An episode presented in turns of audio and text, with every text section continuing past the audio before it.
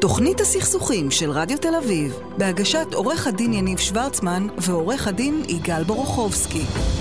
ערב טוב, תוכנית הסכסוכים, אני יניב שוורצמן, יגאל בורוכובסקי, ערב טוב, מה שלומך? שלום יניב. Uh, תשמע, אני, אנחנו כל שבוע uh, מחליטים שאנחנו, uh, רגע כאן מסדרים לך את המיקרופון, uh, אנחנו מחליטים שאנחנו רוצים להדד משהו טוב. Uh, מישהו טוב, משהו טוב, אנחנו עושים את זה כבר תקופה ארוכה לשמחתי הרבה. ואני נתקלתי, תקשיב, בפוסט של מישהו, אה, של אה, בחור בשם אה, אה, אלירן אוחיון. בחור צעיר ותותח בחור צעיר, כן. תקשיב. מדהים, איש מדהים. שמחתי, באמת, אני לא הרבה פעמים רואה פוסטים, הרבה פוסטים מעניינים. שמחתי לפגוש את הפוסט הזה, נכנסתי אליו לדף, לצערי יש לו כבר 5,000 חברים, אז אני לא יכול להיות חבר שלו, אבל אני יכול להיות עוקב שלו, ותיכנסו, תעשו אלירן אוחיון, תיכנסו להיות עוקבים. ותקשיב, אמרתי, אנחנו מהדהדים טוב, אנחנו מהדהדים טוב עצלנים פה ברדיו. כל ערב, בשמונה בערב, איזה כיף לנו, מהדהדים טוב. האיש מהדהד טוב בשטח. ואני רוצה להגיד ערב טוב לאלירן, מה נשמע? שלום אלירן. אתה איתנו? אני לא יודע. אני איתכם. נהדר. שלום יניב, אחרי הקדמה כזאת אני לא יודע איך... איך לדבר בכלל. אתה תעשה מה שאתה עושה הכי טוב, בסדר? ואתה פשוט תתחיל בפשטות. היה לי ויכוח עם יגאל איך להתחיל את הפינה הזאת, את העידוד הזה. הוא אמר לי, בוא נספר רגע על הדברים הרעים שאמרו לך, זה הפוסט שאני ראיתי, בגלל מעשה מדהים שעשית, ואמרתי לו, לא, אני לא מהדהד רע. אני אתן לך כמה תיאורים לא, שלך, אלירן, ותסביר, תסביר איך זכית בהם. אתה מבין, ואחר הוא נכנס ומהר... מטומטם, אח של מחבלים, קודם תדאג לעם שלך, סמרטוט, חברים, רצחו את... עוד פנאטי, יש עוד... לא מהדהדים יותר את הרע. למה מגיע לך כל אלו? אלירן, תספר על הפרויקט המדהים הזה. קדימה. אלירן, אתה איתנו? נעלמת. אז תקשיב, אה, תכף ננסה להעלות אותו שוב, אה, הוא נעלם ורציתי שהוא יספר את זה. תקשיב, הוא לפני, אני אספר. איך הוא זכה לטוקבקים המכוערים האלה. לפני חודש הרי כן. אה, היו קבוצות של ישראלים יהודים, לא יודע מי, הלכו ועשו פרעות בתוך חנויות של ערבים בבת ים. למה? ככה, כי הם ערבים. והוא עשה פרויקט קטן דרך אגב, ממש צנוע, ב...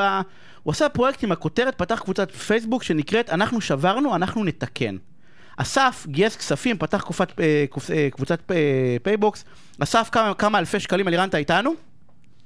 לא, עדיין לא איתנו. פתח והלך יום אחד לבת ים, נכנס חנות חנות, נתן מעטפה עם כמה שקלים, ואמר, ואמר, אני אלירן, אני מצטט מה שהוא כתב, אני אלירן, יהודי דתי וציוני מבאר שבע, איש חינוך דרך אגב יש לומר, אני מבין שגם אשתו, ראינו את מה שקרה לכם לפני חודש, ויחד עם אנשים טובים, כולם יהודים, אספנו סכום צנוע של כסף עבורכם, וזה לא באמת מכסה משהו, אבל אני רוצה לנצל את ההזדמנות כדי להתנצל, כדי להגיד ולומר שזו לא דרכה של היהדות ולא דרכה של הציונות. אליר, אלירן, חזרת אלינו? אני איתכם, אני איתכם, כן, התנתק לי לרגע, אני ממש מדהים. מתנצל. אז אני, לא, הכל בסדר. אני, תקשיב, סיפרתי מה עשית עם בת ים, למה עשית את זה? אה, כאב בבטן. כאילו, ראיתי את ה... נראה לי שכל... אה, כל תנועה כלשהי שאני עושה בכמה שנים האחרונות מתחילה מכאב בטן, משהו במציאות שמרגיש לנו טיפה מעוות וטיפה לא במקום. אה, וזהו, אני, אני רואה את הדבר הזה, אני מרגיש שזה כל כך רחוק, אה, כמו ששמעתי אותך בסוף, מתאר ומהדהד את, את מה שכתבתי ואמרתי גם לבעלי העסקים, זה כל כך רחוק מהדרך שלנו, מהדרך שאני מאמין בה. אה, וזהו, פעלנו. אבל למה אנחנו? יגידו לך, אבל אני לא שברתי הרי, נכון? אני הרי, אני, אני לא שברתי, ויגאל לא שבר, ואנשים טובים אחרים לא שברו. זה אב כל הדיונים.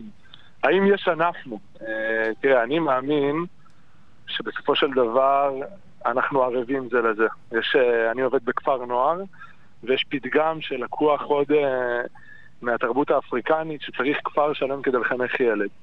ו... ואין דבר כזה שאנחנו לא שייכים זה לזה, לא משפיעים זה על זה, לא אחראים למה שקורה, ככה, זו תפיסת עולמי. בסוף אני קם בבוקר אתה, ו... אתה קיבלת ואני... תגובות מאוד שליליות, ממש חריפות, מילים איומות ונוראות על, על העניין הזה שעיקרם היו, למה אתה לא עוזר ליהודים, למה אתה עוזר לערבים? מה, מה אתה עונה על ה... על ה... אז אני, כאילו, קודם כל זה היד קלה על המקלדת. חלק שם כתבו לי באמת דברים מאוד מאוד קשים, ובאמת אה, נראה לי שהמשפט שחזר על, על עצמו הכי הרבה פעמים זה עניי עירך קודמים. משפט שחז"ל אמרו ב... שצריך, יש סדר עדיפויות, וכל אותם המתקבקים כתבו שאיך שכחתי מה חשוב באמת. אה, אבל האמת, מה שאני עונה להם זה מה אתם עושים. אני בסופו של דבר איש חינוך. אני קם כל בוקר ועובד מבוקר עד לילה עם הנוער הכי מורכב נראה לי במדינת ישראל. אה, נדמה לי, נדמה לי אם אני, אני ככה עובר מהר על רשימת הפרויקטים של עניי עירך, על מה אתה עוזר ליהודים, נראה שהבטן שלך כואבת די הרבה, די הרבה פעמים. אז נדמה לי שיש לך תשובות לא רעות בכלל, ויניב, אתה יודע, כל אלה, יגאל, כל אלה להגיד... שכותבים, כן. אה, אה, אה, אתה חושב שהם רק כותבים, או שהם כל היום עסוקים בלעזור ליהודים, לא, זה, ו... זה ובערב כותבים טוקבקים? מה, מה דעתך? לדעתי הם מתקבקים וזהו. שאלתי אותם, גם ניסיתי עם כמה מהם להיכנס לעובי הקורה, ולשאול אותם, אוקיי, מה אתם עושים? באו, אולי תלמדו אותי, אבל אני צריך ללמוד מכם. זה לא באמת קורה, וכשזה מתנקז לשם, נראה לי שהסיבה העיקרית היא שנאה. אה, ושנאה היא לא תוכנית עבודה ולא דרך חיים. אני רוצה, אנחנו צריכים, אנחנו צריכים לסיים, אני רק רוצה באמת לצטט אותך בעוד כמה דברים, כי כתבת את זה כל כך יפה, כנסו ותקראו לרן אוחיון, אני רוצה להגיד לכם, אין שום דבר בין תורתנו ובין פגיעה בחפים מפשע, אין שום דבר בין תורתנו שדרכיה דרכי נועם וכל נתיבותיה שלום, ובין שנאת האחר. ואתה בא ואומר, וזה יעשה טוב, כי מעט מן האור דוחה הרבה מן החושך, כי החושך הוא רק היעדר אור, ולא מציאות בפני עצמה. ובסוף אתה אומר, מה יצא מזה? הוכחנו שיש טוב בעולם, כל מה שאנחנו מנסים לעשות, הצלחנו להביא את הטוב אל השיח, וזה כל כך חסר. ואני מציע לסיכום להצטרף לאלירן. מי שרוצה להצטרף אליו בפרויקטים המועטים שהוא עושה בעזרה לציבור הערבי, בהחלט מוזמן, ומי שרוצה להצטרף אליו בפרויקטים הרבים שהוא עושה בעזרה לציבור היהודי, גם בהחלט מוזמן. אנחנו מציעים שתתמקדו בלהצטרף אליו לפרויקטים. כנסו, אליו לעשות אלירן. במקום בטוקבקים למה שמישהו, עד שמישהו עושה משהו, כן? לגמרי. אלירן, אני רוצה להודות לך. יישר כוח, כל הכבוד לך. אני רוצה להודות לך על היותך אתה, בסדר? על זה אני רוצה להודות לך. תודה אה, רבה. אה, שערב מהמם, כנסו, שכנסו לך לדף הפייסבוק. אני אגיד רק ברשותכם מש, דבר משפט. אחרון. בסוף, אני אגיד ברשותכם דבר אחרון, כי אמרתם uh, לסייע לי בסוף. אני חושב שזה נורא פשוט לעשות טוב. גם אם אנחנו לוקחים את הפרויקט האחרון, זה בסך הכל לפתוח PayBox. אלירן, שיכנסו לך לדף, יש דוגמאות של השקיות זבל בווסרמיל, יש דוגמאות מהממות. נכון, כנסו, נכון, אני יודע, נכון. בגלל זה אני אומר, כנסו, כי אין לנו זמן. אני רוצה להודות לך, תודה רבה. תודה רבה לכם, שתמשיכו להדהד טוב, וכל הכבוד לכם על מה שאתם עושים. תודה רבה. הערכה גדולה. תודה, ערב טוב, והנה אנחנו מתחילים. ביי ביי. תוכנית הסכסוכים של רדיו תל אביב, בהגשת עורך הדין יניב שוורצמן ועורך הדין יגאל בורוכובסקי. ורגע לפני שאנחנו מתחילים, אנחנו, אנחנו, אני רוצה להודות לעמרי בן עוזיאל שנמצא על התפעול הטכני, ולמי שעורכת ומפיקה, לענבר אה, סולומון. ויגאל, תדע לך, אנחנו רגע לפני האורחת הראשונה המקסימה שלנו, אני רוצה להגיד לך, תקשיב, שאנחנו צריכים עוד אנשים כאלה, כל כך חסר אנשים וואו, כמו אלירן. כן, אבל אה, הוא באמת יחיד סגולה. ואני רוצה להגיד ערב טוב לגברת אלונה בר-און, יו"ר דירקטוריון עיתון גלובס, והמון, מוציאה לאור, כן. כן, כן. אה, אלונה, ערב טוב, מה נשמע? שלום אלונה. ערב טוב, מה העניינים? טוב מאוד. תשמעי, יגאל, כבר, האמת היא שנתיים, אוכל לי את הראש בקשר למדד האמון. איזה התחלה. ואומר לי, תקשיב, זה מדהים, זה מדהים. והאמת היא שהוא צודק, אבל אנשים לא מכירים. בואי נדבר מה זה מדד האמון. אולי תסבירי קצת, ליניב וגם לאחרים שלא מכירים. אה, אני אסביר את זה כך, וואי, שאלה טובה. תראו, הדוח אמון שלנו יוצא פעם רביעית. הדוח אמון שלנו יוצא פעם רביעית. אה, אנחנו התחלנו אותו אה, שנה אחרי הרכישה של עיתון גלובס. אה, אז אני תכף, אני רגע אחזור אליה כדי להגיד מאיפה יצאנו ולמה. גלובס עיתון שקיים הרבה מאוד שנים, עבר בדרך פשיטת רגל של אליעזר פישמן, בסופו של דבר נרכש מכינוס נכסים. ובכינוס הנכסים היינו צריכים לקבל החלטת רכישה החלטה לא פשוטה כשלעצמה. ואנחנו החלטנו לרכוש אותו. אבל כשהחלטנו לרכוש אותו, אה, החלטנו לרכוש אותו על בסיס משהו, על בסיס איזושהי תזה, על בסיס איזשהו אתוס. אה, אני מניח שאת כאשת עסקים אה, רצינית, סקרת מה השדות שבהם אפשר לעשות הכי הרבה כסף, והחלטת שהעיתונות הכתובה זה, זה הדבר האמיתי, כן? אני, אתה יודע... זו בטח הסיבה, לא? כן, התחום של אבא שלי לא היה הימורים באינטרנט, unfortunately, אלא עיתונות. ואנחנו, ו, ו, ושם גדלתי, ושם חשבתי שאפשר גם אה, לעשות הרבה טוב לחברה הישראלית, לצד זה שגם אפשר לעשות הרבה רע לחברה הישראלית. אה, ומתוך המקום הזה, אה, שאלתי את עצמי, אני, המשפחה שלי, ו- ו- ולימים השותפה שלי, ענת אגמון, והעורכת של גלובס נעמה טיקולר, מה הדברים שהעיתונות יכולה להועיל בהם, וגם איפה הדברים שהעיתונות במידה רבה מזיקה להם היום. התפיסה שלנו הייתה שהנושא הכי חשוב במדינת ישראל כיום הלא מטופל הוא אמון. זו תפיסה שהיא לא רק שלנו. בדבוס 2019 הגדירו את אמון בתור המטבע החדש, המטבע האולטימטיבי. בעולם של אינפלציה, אמון זה המוצר הכי במחסור. אנחנו לא, לא מאמינים אחד לשני, לא מאמינים למוסדות, לא, לא מאמינים לא לעיתונים. לעיתונות לא מאמינים, ראיתי איזה מחקר לא מזמן, לדעתי, שמדבר על ואגב, מה שנחשף בשבועות האחרונים, בחודשים האחרונים בעדויות, אולי אנחנו לא מאמינים בצדק. אתם לא, נכון, קודם כל לא מאמינים בצדק. זאת אומרת, יש פה באמת שני אלמנטים, חלק זה הבצדק וחלק זה ה... בוא נגיד, התוספת של התיווך העיתונאי. אמון הוא בין כולם לכולם, הוא בין מגזר ציבורי למגזר פרטי, הוא בין אנשים ללקוחות שלהם. אתם כעורכי דין מכירים את זה היטב, זו תוכנית של סכסוכים. חלק לא קטן מהסכסוכים נובע מפערי ציפיות ובעיית אי אמון. איך פותרים את זה בעיתונות? מה, מה, מה נעשה כדי, מה צריך לעשות כדי שאנשים יאמינו לעיתונאים, לעיתונים? אה, אז אנחנו ניסינו לבנות איזשהו מתכון למה זה אמון, ולנסות ליישם אותו. עכשיו, מה שאמרנו, יש, אה, אה, גלובס עובד לפי איזשהו חזון שאומר שזה גוף תקשורת שמטרתו, מטרת העל, חזון זה לא מטרה מיידית, אלא מטרת אה, אב כזאת לטובת היקום, הוא אמון, ואמון גם במובן של העלאת פריון. כי לאמון יש השפעה, יש השפעה אפילו על מחירי הדירות. שוב, אתם עורכי דין, אתם רואים את זה. מה העלות במחיר הדירה של סכסוכים? ושל שירות לקוחות, וכאילו ושל כל כך הרבה דברים שנגרמים מאי הבנה שנובעת מחוסר אמון.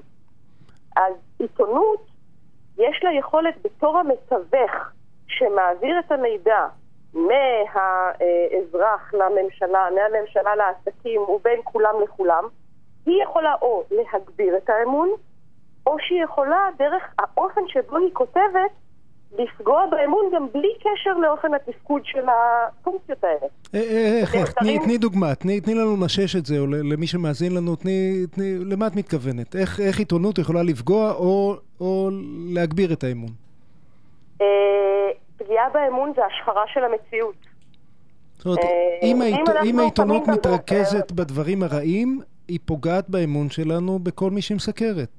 חד משמעית. כן. אז בגדול... אם היא מוזילה את המילים, הוזלת המילים, למשל שחיתות. אנחנו כבר רגילים לזה. אנחנו פותחים את העיתון, שחיתות, שחיתות, שחיתות, שחיתות, שחיתות. אין, אה, קלה כחמורה, הכל שחיתות. אז באיזשהו שלב הציבור נהיה אדיש לשחיתות. Hmm. אה, זה אמירה, אלונה, זו אמירה מדהימה, כי למעשה, אני אגיד את זה, אני לא יודע אם את אומרת את זה, אבל, אבל נכון להיום, העיתונות היום, רוב העיתונות היום, בטח היומית, פוגעת מאוד באמון הציבור. נכון. אני לא רוצה להגיד שמות של עיתון, עיתונים רגילים, אני אקרא לזה, כי אתם עיתון כלכלי בעיקרו. אנחנו נצליח uh, להגיד את זה, לא להגיד uh, שמות, וזה גם בעיתון כלכלי. אבל לא, כל העיתונים, לא, לא צריך להגיד שמות, זה פשוט כולם. אני פותח עיתון, זה רק שחור ושחור ושחור. נכון. עכשיו, זה פוגע לך באמון במדווח, כי בסוף, אתה, אתה קם בבוקר, אתה יודע, העולם גם מחייך, נכון? קורים גם דברים טובים. רובו מחייך, רוב הזמן אנחנו מחייכים, אנחנו מדברים על זה הרבה, נכון? לא- הוא לא כזה נורא, כי איך, אתה קורא את העיתון, אתה לא מאמינים. איך הדוח לא. עושה את זה? איך הדוח האמון עושה את זה? איך הוא פותר את הבעיה שלנו מול גלובס נניח, בתור דוגמה? אני כקורא, איך אני נעזר בו? דוח האמון אה, הוא, הוא קודם כל כלי עזר אה, לעיתון לכוון את עצמו לאנשהו. כי, כי איך, איך בעצם אתה יכול לשנות DNA של עיתון? אני נכנסתי לעיתון שכבר היה קיים, עם DNA דומה מאוד ל-DNA שאתה מכיר היום בכל שאר העיתונים שכרגע תיארת. אה, עכשיו, איך אתה משנה את זה? אני גם מו"ל, אני לא מכתיבה את התוכן. אני לא אומרת להם, אוי, תראו, איזה יופי, את זה תסקרו יפה. אני מו"ל, אני, אני לא נכנסת אף פעם לתוכן השוטף. אז איך משנים את ה-DNA הזה? אז קודם כל משנים אותו כי מגדירים ערכים.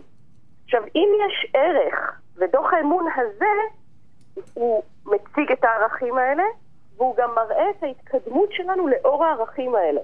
אז הוא גם בעצם מחייב את המערכת העיתונאית ואת כל הארגון לנוע כל שנה עוד יותר לאור אותם ערכים. עצם זה שאנחנו מפרסמים אותם בדוח, גם מחייב אותנו לבצע. זו לא אמירה שמקוממת עיתונאים כנגדך? אה, אמירה של בואו תתרכזו גם בטוב, לא רק בביקורת, על אה, תעצימו דברים, אה, זה לא בעיה, התייחסת לכלפי חוץ, אבל כלפי פנים זה לא, זה לא בעיה שמייצרת התנגדות, או חזון שמייצר התנגדות? קודם כל כן, התשובה היא כן, החזון הזה מייצר התנגדות. אה, אבל הוא גם מייצר אה, אה, חוסר התנגדות, לא, לא אגיד... הוא מייצר מציאות? את רואה את זה בעיתון? הוא מייצר מציאות? אתם עיתון פחות שחור היום? אני מתכוון... יגאל, אתה קורא את העיתון. כן, כן אני, אני, אני, אני בזמן הקצר שנשאר, אני לא רוצה שנפספס עוד עניין שהוא מבחינתי נורא נורא חשוב בדוח האמון, והוא עניין הכרה בטעויות. עיתונאים ועיתונים מאוד לא אוהבים, מאוד לא אוהבים, ומגיעים לרמות ממש קיצוניות כדי לא להגיד, טעיתי, מתנצל, אני מתקן את עצמי. מה עמדתך נכון. בעניין הזה? Uh, עמדתי בעניין הזה שאנחנו, דוח האמון, חלק ממנו זה לזכות מחדש באמון של הציבור. כדי שבישראל יהיה מתווך אמין שיכול להעביר את המידע בין אחד לשני, בסדר? מידע, תמונת מציאות, מפה לאזרחים, לדעת מי נגד מי. יש לזה כל כך הרבה ערכים כאילו חשובים, שזה מה שבעצם באנו לעשות. עכשיו, איך אתה בונה מחדש את האמון הזה? חלק מזה זה בדיוק הדבר הזה, זה ההתנצלויות והודעה בטעויות. אה, זה נכון שכשחזרתי אה, אה, לגלובס, וכנראה שככה היה גם כל השנים, ההתנצלות הייתה אך ורק אם הגיע מכתב מעורך דין. מכתב התראה, כן. שההסתברות לזכייה שלו היא גבוהה, שזה כן. קשה בדיבה בישראל, בסדר? זה לא פשוט לזכות. כן. רק אם עורך הדין אומר לך שההסתברות היא גבוהה אל, שאתה אלונה, אני חייב לעצור, אני חייב לעצור אותך, כי הנושא הזה סופר מעניין, ואולי אנחנו נעשה אותו עוד. הלוואי, כי אנחנו חייבים לסיים, נתתי עוד ועוד דקות לפינה הסופר חשובה הזאת, אנחנו חייבים לסיים כי הפרסומות כבר אין ברירה לצאת. אה, אז אני רוצה להודות לך על הפינה סופר מעניינת. תראה, הם כל שנה חוזרים על הטעויות שלהם. אבל הם כן, לומדים, והלוואי שעיתונים אחרים ילמדו. תודה רבה. עיתון שמשוויץ בטעויות. חייבים לצאת לפרסומות. אלונה, תודה רבה. פרסומות וכבר חוזרים. תודה, אלונה. תודה לכם. ביי. ביי. תוכנית הסכסוכים של רדיו תל אביב, בהגשת עורך הדין יניב שוורצמן ועורך הדין יגאל בורוכובסקי.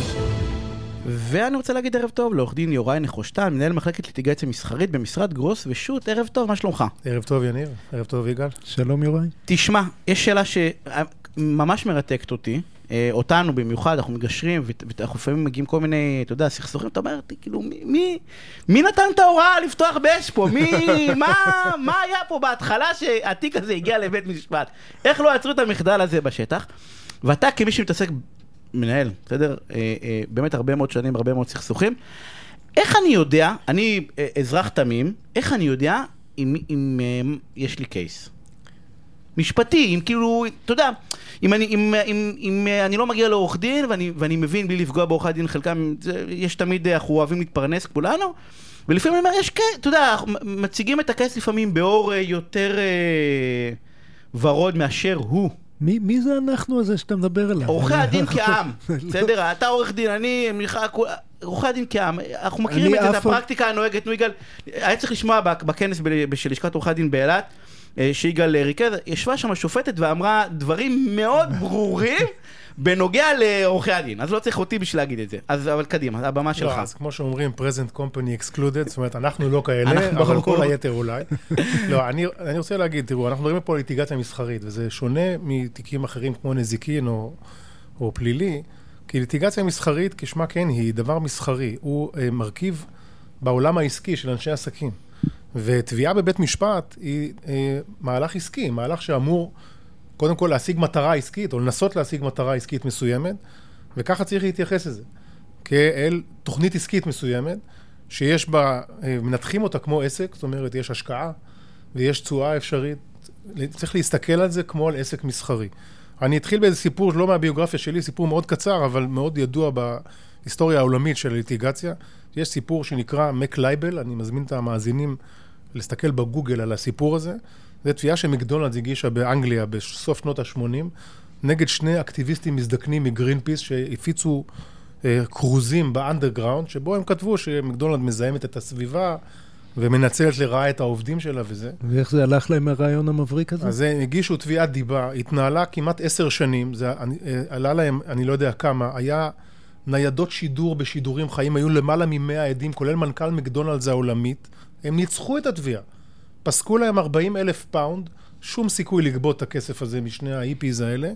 והפסידו יחסי ציבור. כל העולם דן. בשאלה. האם מקדונלדס מנצלים את העובדים שלהם והאם הם מזהמים את היערות גשם בדרום אמריקה וכולי. בדיוק. זאת אומרת, היה case משפטי, הם ניצחו את ה case המשפטי, אבל הייתה החלטה עסקית קטסטרופלית. לכן זה לא רק שאלה של הקייס המשפטי, זו שאלה מה אתה, מתכו... מה אתה מקווה להשיג. אתה אומר אפילו להפך, לפעמים כן יש קייס משפטי, ועדיין לא אבל המטרה העסקית. העסקית... וטעות איומה ללכת להליך נכון, משפטי. כי אתה השגת מטרה עסקית הפוכה למה שרצית להשיג, לטפל בשמך הטוב. שמך הטוב נמרח בראש חוצות בשידורים חיים ב-CNN. עשית טעות חמורה, ולא הרווחת מזה כלום. לכן השאלה היא לא רק שאלה של סיכויי התביעה, אלא שאלה עסקית מלאה. עכשיו, בעניין הזה, אחד הדברים ששאלת, אמנם בחצי הומור, אבל באמת יש שאלה שאני בטוח שהרבה לקוחות שואלים את עצמם. האם האינטרס של העורך דין והאינטרס שלי הם חד הם, הם, הם באמת האינטרס של העורך דין הוא זהה לאינטרס שלי, או שיש לו אינטרס אה, ל- להרוויח זמן ולחייב לפי שעות וכולי וכולי.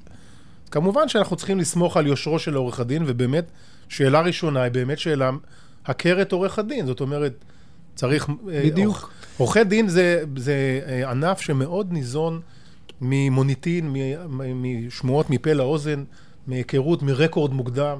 זה לא בושה לד- לדעת הרזומה של עורך הדין שאתה מדבר איתו, לדעת מה, כמה הוא טיפל בתיקים כאלה, לקבל המלצות, זה ממש בסדר גמור. ללכת לבדוק עם לקוחות קודמים, אם הוא עשה, אם הוא כל פעם מבטיח הבטחות ולא מקיים, אז אה, מישהו כבר יודע אבל על זה. אני אגיד לשניכם, ואנחנו נמשיך, זה בסדר לשני עורכי דין כמוכם, מאוד ידועים וזה, אם יש עורך דין צעיר שאין לו, אז הוא... אוקיי, אבל... אז יש שם קושי, אז עכשיו רק אני, אבל- מגיע לשלב... אני אבל איך. בכל- אני מגיע לתובנה הבאה. אני מגיע לתובנה הבאה, ואני אומר לך את זה מהניסיון, כן מהניסיון האישי שלי רב השנים.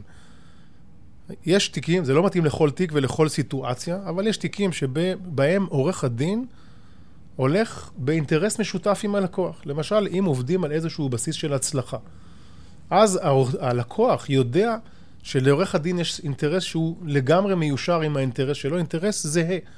כי אם יש הזדמנות להגיע לפשרה מוקדמת שהיא טובה, עורך הדין ינצל את ההזדמנות הזאת, כי הוא גם הוא מרוויח ממנה. אז אם אתה יוצר, וזה לא הדרך היחידה, זה דרך שאני מכיר ועשיתי אותה הרבה פעמים, היא לא מתאימה לכל סיטואציה. אבל צריך באמת לנסות לזהות את מפת האינטרסים, ובמקרים מסוימים להגיע לאינטרסים שיש תמריצים כלכליים נכונים גם לעורך הדין, שמניח את דעתך כלקוח, שבאמת לא לוקחים אותך לטיול שאתה הולך לסבול בו, אלא באמת הולך לנסות להשיג מטרה אה, ראויה. אז זה, זה למשל דרך- כיוון אחד. דרך השכר טרחה בעצם דין- לוודא את ה... רגע, את רגע, התמריץ הכלכלי הנכון ואת זהות האינטרסים, שהעורך דין לא צופה עליך בוורוד את הזה, כי גם הוא לוקח סיכון כלכלי. כשהוא מטפל בתיק לפי הצלחה, הוא גם לוקח סיכון. אז בואו בוא נעשה סיכום ביניים לדברים המאוד חשובים שיוראי כאן אומר. אחד, אין תחליף למודיעין. אם אתה הולך לשכור מישהו למשהו שחשוב לך, אם הוא לא חשוב לך, אולי אל תעשה ליטיגציה, אבל משהו שהוא חשוב לך, לך תבדוק עליו כמיטב יכולתך. ואם הוא לא עשה עוד שום דבר בחיים, אז כן, אתה צודק, יניב, יש בעיה, והבעיה היא לא רק אה, יש אתגר, ניגוד לא בעיה. העניינים.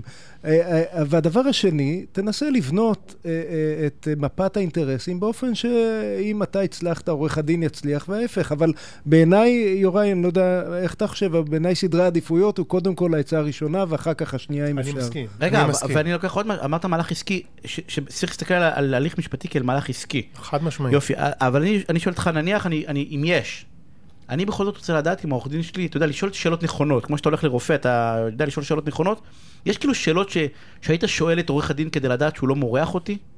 אז אני, אתה צריך כאילו, לנסות, אתה, אתה אני אענה, הש- כן, כן, השאלה במקומה.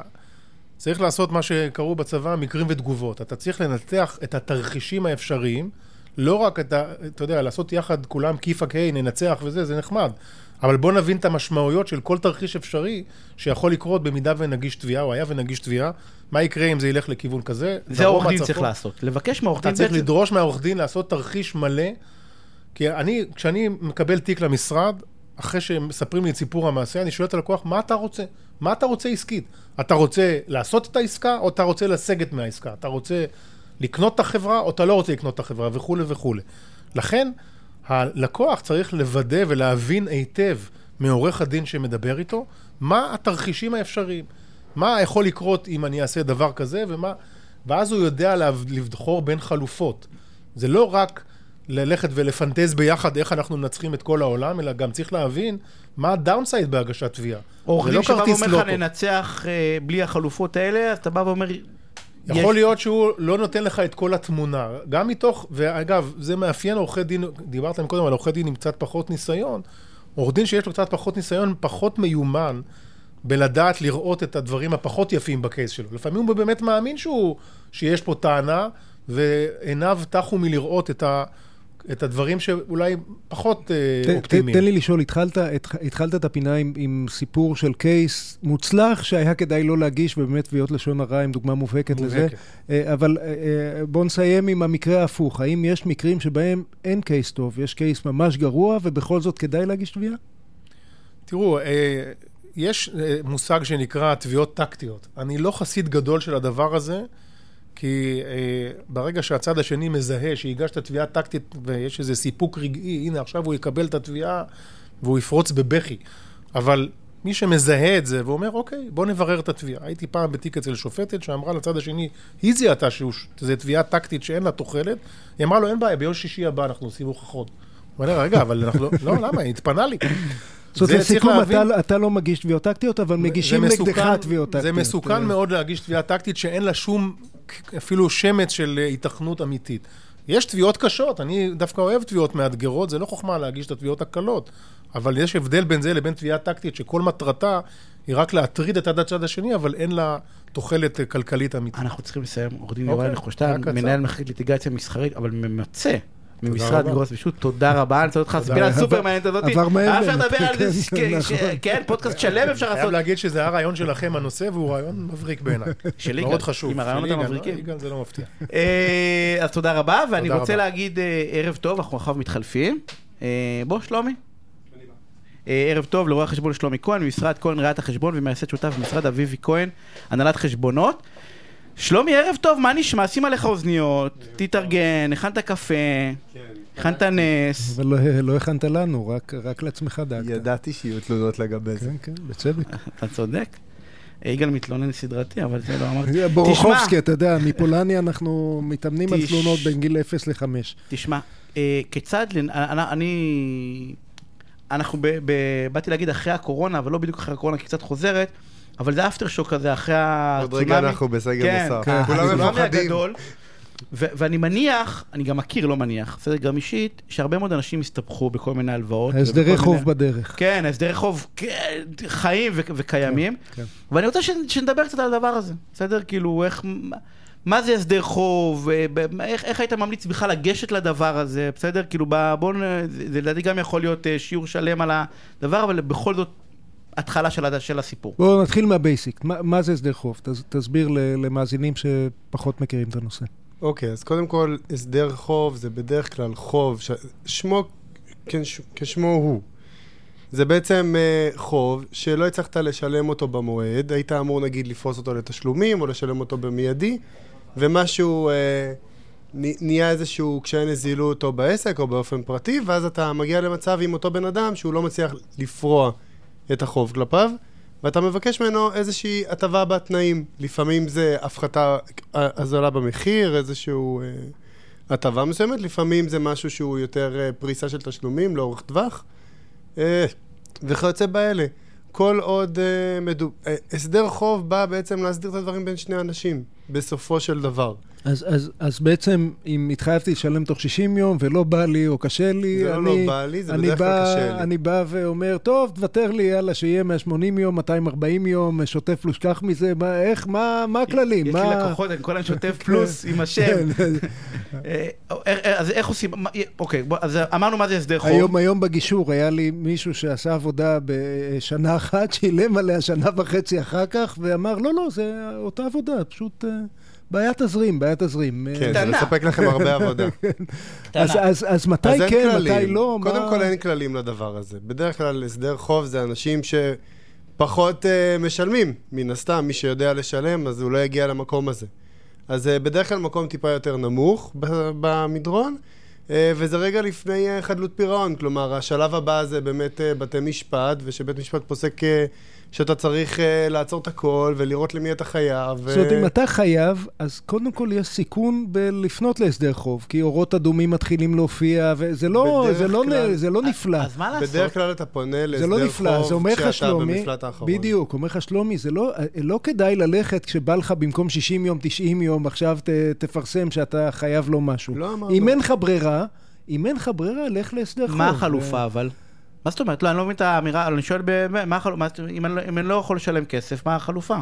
אז יש, יש, יש... אה, אה, לא, כאילו, אני יכול לא לשלם ושיחפשו. אז- לא, זה לא מדויק. בדרך מה כלל, ששלומי- כשאתה מקבל שירות, אז אתה כבר מראש מסדיר את התשלום. אז... אה, אבל לא רק שירות, בנקים. לקחתי הלוואה, הרי אני בא ואומר, יש כל מיני נושים. אז גם שמה זה להסדיר את התשלום, זה לבוא ולהגיד, אני משלם הלוואה כל חודש איקס כסף, או מחזיר את המינוס. שלומי אומר לפני לך שאני דבר... לא משלם, יניב, אחרי לא- שאני לא לא משלם. לא היית מרוכז. שאני שלומי לא אומר לך. דבר נורא פשוט. הוא אומר לך, קודם כל, אם אתה יכול לעמוד בתשלומים, כדאי את זה לעשות.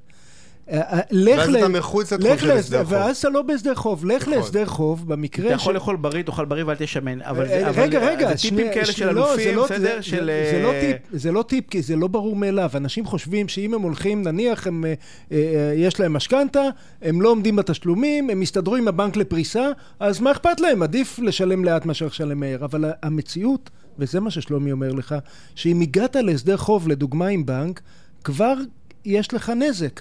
כי יש רישומים עליך בכל מיני מקומות שאתה אחד שלא עמד באשראי שלו כסדרו. אז אם אין לך ברירה, בוודאי אין לך ברירה, ולך להסדר חוב, בסדר גמור. רק תוודא שאתה הולך לשם כשאין לך ברירה. זה בעצם הטיפ הראשון שלי, דע את האויב. כלומר, יש כל מיני סוגי אנשים שאתה חייב להם כסף, אז אם נגיד אתה חייב לבנק, אז באמת, אם אתה לא תשלם להם, יהיה לך סימן אדום לא רק בבנק, אלא בכל הבנקים. אמ, וכמובן שזה גם אה, יוצא מכך פועל יוצא של למשל. כסף. של? של כסף. לדוגמה, בבנק, אם אתה לא משלם להם, אתה מתחיל לקבל מכתבי התראה, כל מכתב התראה אתה צריך לשלם לעורך דין. אז אוקיי. במקרה של בנק, דע את האויב, זה ככל שאתה לא תשלם לבנק, ככה החוב יטפח. אוקיי, אז בנקים אנחנו לא רוצים להיות חייבים. לגמרי. לרשויות. אז זהו, אז רשויות, כמו שאמרנו, יש להם גם את הסנקציות שלהם. גם בעיה. הם יכולים. לעקל לך את החשבון בנק, נכון? או לדפוק לך בדלת, או לקחת לך נכסים. אז רגע, הסתבכתי. למה אתה צוחק? לבנקים? זה כי- עצוב, זה לא מצחיק. שנייה רגע, שנייה, כל האירוע של הסדרי חוב זה עצוב.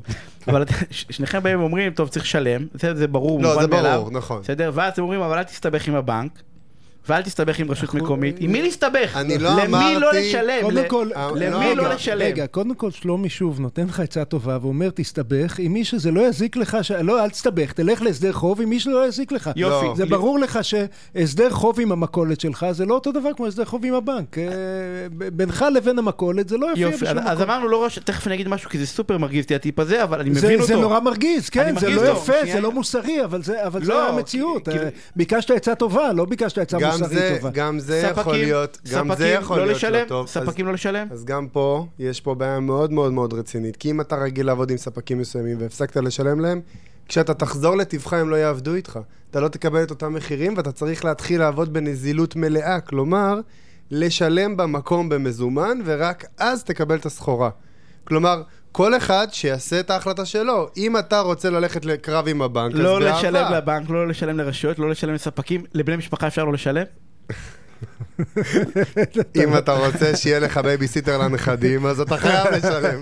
לא היה לנו פינת דיני משפחה היום, אתה אתה אז רוצה לגרום ויש לשם? עוד אחד, יש עוד צד ששכחנו, שזה עובדים. אוקיי, שגם להם לא כדאי לא לשלם. לגמרי, הם יותר גרועים מהבנק. הם יותר גרועים, הם במדרג יותר גרועים. הריבית והסנקציות המשפטיות, אתם יודעים את זה, על עובדים, הם, הם יכולים להכפיל את השכר כל מה? חודש עד שאתה תשלם להם את הכסף. אין. הם. בדמי קדימה. ולמרות שאומרות שפיצויי הלנה בדרך כן, כלל לא לא פוסקים, לא אבל לא יש... כלום. אה, באמת? לא נותנים? לא נותנים, לא אני נותנים. חי בית בסרט הדין- שנותנים. לא, אז זה סרט טוב, לא, אבל... יש, אה, כן, לא יש סנקציה כזאת. בחוק, אבל. היא כפופה לשיקול דעת בית הדין, ובדרך כלל לא נותנים. נכון, אה, מה אני, אוקיי, ונניח, אוקיי, אז בגדול אתם אומרים, אה, אה, די, אתה אוהב. אה, לא, אוהב של- של- שכאילו, אה, זה, תבחר את המלחמות שלך. כולם רעים אבל, כאילו, רע- לי, רע, חוץ מספקים שאני מבין שזה במדרג, כאילו, כמה שזה נשמע לא טוב, לדעתי דווקא בנקים, כאילו, אגב. עדיף לריב עם אני בנקים? חושב שעדיף לריב עם בנקים. כן? אה, כן. צריך לשאול את גלעד נרקיס, לא, שהיה פה... לא נראה לי שהוא היה ממליץ על זה, אבל כן. אבל יש לי שאלה, יש איזה טיפ אבל לאיך לבוא? בנקים לא, לא, יכולים למחוק את החוב אה, יותר, לא יותר בקלות, אבל בסופו של יום, משפטית יותר קל למחוק חוב של בנק. אה, כי או בסופו או לא של לשלם לספק בשביל אני- לחפש. אני חושב, אני חושב הבעיה אצלנו, שאלנו את שלומי שאלה כללית, אבל מנסה לתת, יש- רגע, רגע, אבל אבל הוא מנסה שאלה. לתת אה, אה, תשובה כללית. הוא אומר, הוא- הוא אומר לך, תשמע, זה שיש הסדר חוב, זה בטוח מזיק לך. תבחר את הנזק, choose your poison, תבחר את הנזק באיזה- שמזיק לך הכי ש- פחות. שכל נושה יש נזק משלו, כן, ובהתאם נכון. ל- לעסק שלך תבחר את הנזק. נכון. יופי. אני רוצה, אני, יש לי שאלה, אני לא יודע אם אפשר לתת לה תשובה, בסדר? יש כאלה של אנשים שאומרים, אני מוכן להיחנק ולקחת הסדר חוב עם הרבה כסף, ויש כאלה שאומרים, אני אפרוס את זה לכמה שיותר שנים ו- ונגמור. יש כאילו איזשהו משהו שהוא... כלל כלל שהוא- אצבע? שהוא נכון או לא נכון, כאילו? מה דעתך? אני למשל כל השנים, אני בשנים הראשונות שהייתי צעיר אמרתי אני אחנק, אחנק, נניח לקחתי או החזרתי הלוואה, אני אגמור עם זה מהר ובאיזשהו שלב, אני כבר לא לוקח הלוואות בכלל דרך אגב, אבל נגמלתי מהסיוט הזה, אבל אה, אה, ובאיזשהו כאילו באיזשהו שלב הפכתי, אתה יודע, לדווקא פריסה, יש משהו שהוא יותר נכון? אז כלל אצבע אין, כל אחד ומה שמתאים עבורו, אבל, אבל כל אחד מאותם ארבעה, חמישה גורמים שדיברנו עליהם, אה, יש משהו שהוא נכון עבורו. לדוגמה, עם הבנק עדיף כמה שפחות לפרוס. למה? כי כל דקה שכסף לא אצלך זה ריבית. כנ"ל לגבי רשויות, מס הכנסה, ביטוח לאומי, מע"מ, רשות מקומית, גם שם יש ריבית. אה, ספקים, לפעמים עדיף כן לפרוס. ולזכור שככל שאתה פורס, זה נותן לך ביס בשכר. מה זה אומר? אם היום אתה מרוויח, לדוגמה, 10,000 שקלים נטו, ואתה במקום לשלם את זה, לשלם 20 או 30 אלף שקל במכה אחת, פורס את זה לשלוש שנים, אז מעכשיו אתה לא מרוויח 10, אתה מרוויח 9 או מרוויח 8.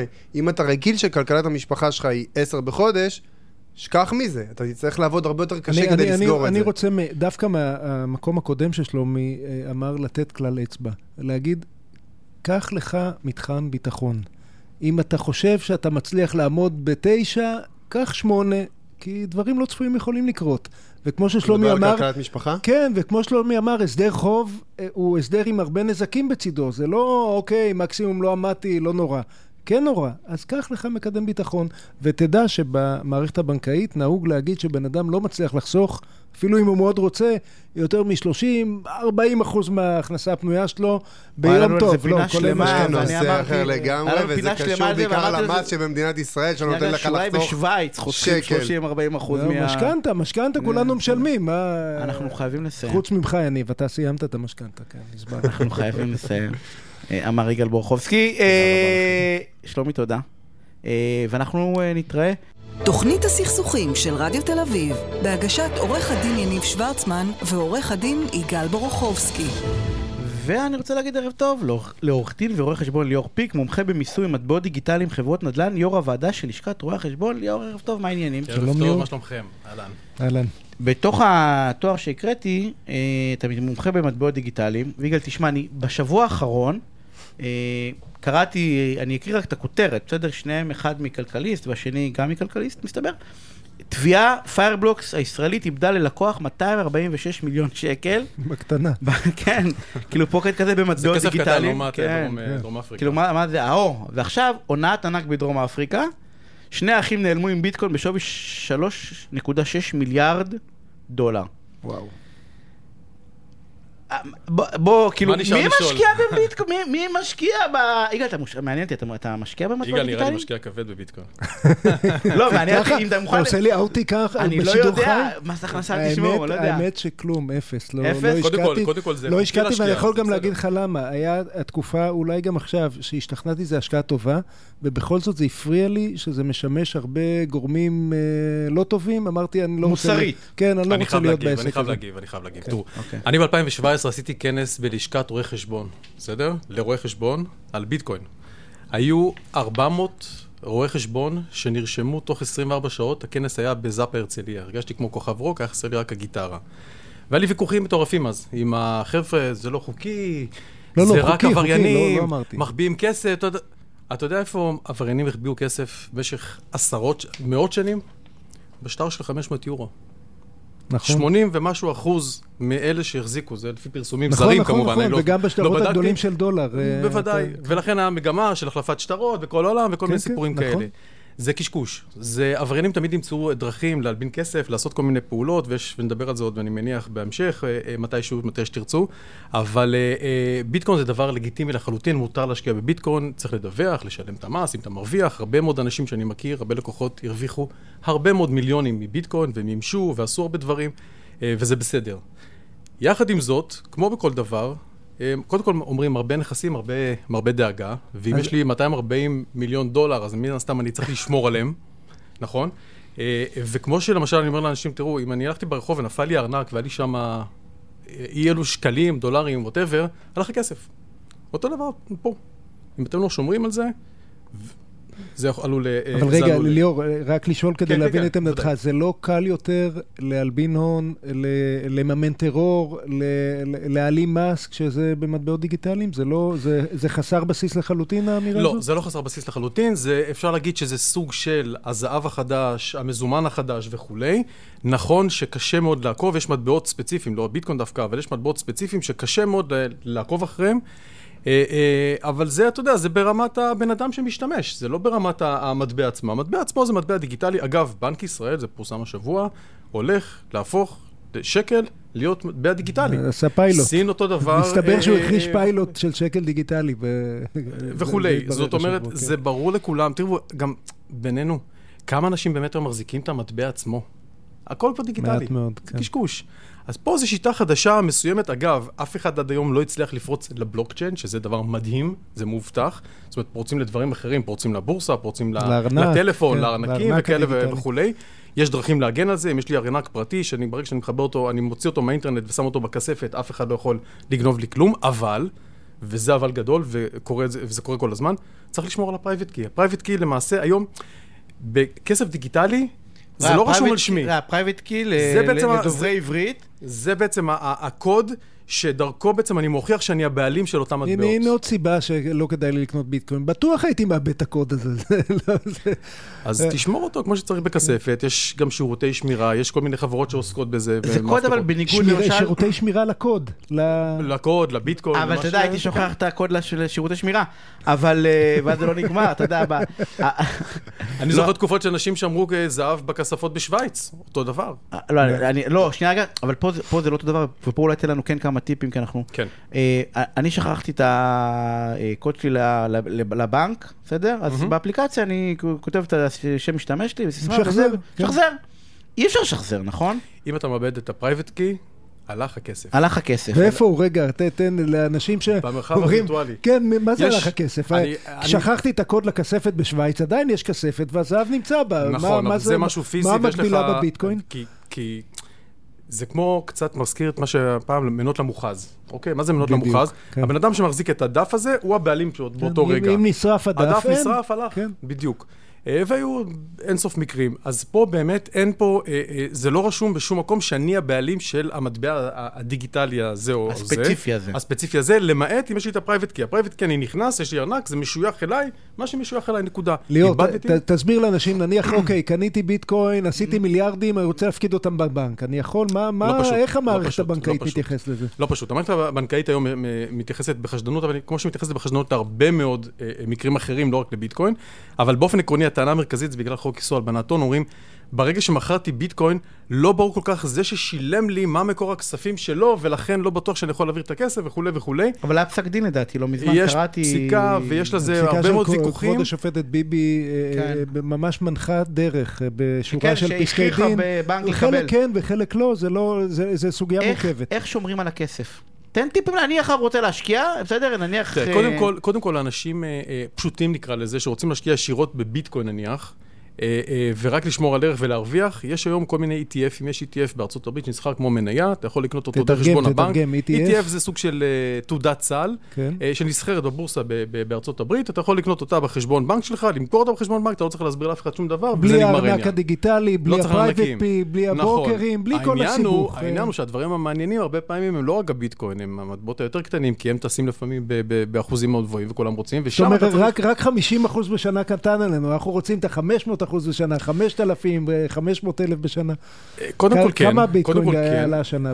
הוא היה ב-62 אלף דולר, עכשיו הוא באזור ה-34, 35, לא בדקתי היום, אבל זה פחות או יותר הזה, הוא ירד ב-50 אחוז. מצד שני, לפני שנה הוא היה באזור 4,000. זאת אומרת, מי שהשקיע אז... ויש לי לא מעט אנשים שבאו ואומרים לי, אה, למה לא הקשבתי לך, לא הקשבתי לך, למרות שאני לא יועץ לאף אחד מה לעשות כמובן, איך, אבל... אה, אה, מה אני צריך, מה, מה הטיפים, השניים, שלושה טיפים שאתה בא ואומר לי, תעשה לפני שאני כל, משקיע באיזשהו מטבע, לא משנה איזה. קודם כל, אני אומר דבר כזה, תמיד להתייעץ, בסדר? כמו שבכל דבר, ודיברנו על זה כבר בתוכנית קודמת. זה אחד. הנה אני מתייעץ איתך. זה אחד. דבר שני, אה, אה, לעשות בקטן, בסדר? ב- היופי בביטקוין, אתה לא צריך לקנות ביטקוין שלם ב-30 ומשהו אלף דולר, אתה יכול לקנות גם עכשיו ב-100 דולר. תקנה בקטן, תנסה, ת, תבדוק את כל הזה, תלמד את זה, ואז תוכל לעשות דברים בצורה יותר, יותר גדולה. אם הפסדת, הפסדת 100 דולר. נכון, נכון. אגב, הרבה פעמים, אה, ויש לי לקוחות שעושים את זה, שהם רוצים להעביר כסף למישהו. אגב, היופי בביטקוין, אני יכול להעביר עכשיו מיליארד דולר בלחיצת כפתור, אליך. בשנייה. אני, בוא, בוא, בוא, תחשבו בוא, רגע על משהו יותר מגניב. בוא ננסה את זה בשידור חי ונראה אם זה עובד. משהו, עוד משהו יותר, זה לוקח קצת זמן, זה כאלה, אין לנו זה, אבל, אבל בוא ניקח עוד משהו יותר מגניב. במעבר גבול, כשאני חוזר לישראל, אם אני בא עם יותר מ-20 אלף דולר, דולר, משהו כזה, 90 אלף שקל, אני צריך לעבור במסלול האדום. במזומן, כן. במזומן. אם יש לי ארנק, ארנק הוא וירטואלי, שאני נכנס אליו עם ה private key שאנחנו מכירים וכולי, אני יכול להעביר מיליארדים בלי להצהיר לאף אחד, כי אני בעצם לא מעביר. אני קונה ביטקוין בוויזה כאילו? בוויזה שלי? אתה יכול גם לקנות בוויזה, בוודאי. אני יכול כן, ואתה גם יכול להשתמש בביטקוינים היום ולשלם. טסלה, עכשיו הם הפסיקו את זה, אבל בעיקרון היה אפשר לקנות כן. טסלה בביטקוין. לא, אני אומר, אבל הקנייה כאילו היא כמו קנייה של זהב, במרכאות כפולות. כאילו תחשוב על הסבא והסבתא שלך לפני 100 שנה בערך, שאמרו להם, אתם תיגשו לקיר שם, אתם תלחצו את הקוד הזה, ויצא כסף מהקיר. זה הביטקוין, ככה זה הביטקוין של היום. זה אותו דבר. הקדמה, אי אפשר לעצור אותה. ורק כדי ש, שלא נשאר תחת הרושם של ההתחלה שלי, היום ביטקוין, ב, זה, זה עשרות מיליוני אנשים ברחבי העולם מחזיקים, ורובם המכריע מאנשים נורמטיביים וראויים, ומוסדות בנקאיים בכל העולם. אני שמעתי שהסינים... התחילו לסחור בזה, וקרנות. אני שמעתי שהסינים פחות אוהבים אותם עכשיו, כל מיני ענייני קריאה וכאלה שזה עולה... כשמנסים להכניס את המטבע הסיני, אז יש שם כל מיני עניינים, הכל פוליטיקה בסוף, אבל זה שטויות. אי אפשר לעצור את הביטקוין, הוא פה, והוא נשאר. אז לקנות או למכור, ליאור. לקנות, לקנות. רק לקנות, רק לקנות, לא מוכרים. אבל באמת מי ששמע לקנות, ואני חושב שאולי יש כמה, כמה טיפים, אבל הכי חשוב זה... אה, להיזהר, להתייעץ, בקטן, בקטן, ולעשות בקטן, לנסות, ורק, ללמוד. ו- ו- וזה ספקולטיבי, רק כסף שאתה יכול להפסיד. אה, נכון. לא, אל, אל, אל תשים את ה... לא תחס אנחנו בכל מקרה לא ממליצים, כן. לא ממליצים להשקיע כמובן, כל אחד כן. שיעשה את השיקולים שלו. לגמרי, אני רוצה להודות לך, עורך דין ועורך חשבון ליאור פיק, על השיחה הסופרמנט הזאתי. אה, ורגע אנחנו סיימנו, תוכנית סופר מעניינת, כמו תמיד, בסדר? אבל היום העידוד... של אלירן בהתחלה היה, היה מדהים, אני רוצה לחזור עליו, בסדר? אלירן אוחיון, כנסו לדף פייסבוק, יש לו כיף, כיף גדול לקרוא אותו, אני מציע לך ליאור, לא, שמעת, לא יודע אם שמעת את תחילת התוכנית, אבל תיכנס לאיש הזה, הוא כותב דברים מדהימים. אה, אנחנו שבוע הבא, אה, ביום שני בשעה שמונה, דני סידס בתוכנית מדהימה, באמת, מדהימה, אחרינו, אז אה, תישארו, ממש שתי דקות אחרי שאנחנו הולכים. תשמרו על עצמכם, שימו מסכות איפה שצריך. אל ת... אנחנו... שנוכל להישאר פתוחים, כבר שמעתי אנשים שכן יעשו, לא יעשו, אבל באמת תשמרו על עצמכם ועל הבריאות שלכם. יגאל, תודה רבה. תודה, יניב. שיהיה ערב מהמם. אה, אה, אני רוצה רגע להודות, יש לנו ענבר סולומון על השלחה והפיקה, לעמרי בן עוזיאל ולאייל טל שייך על המומחים, ערב טוב, ביי.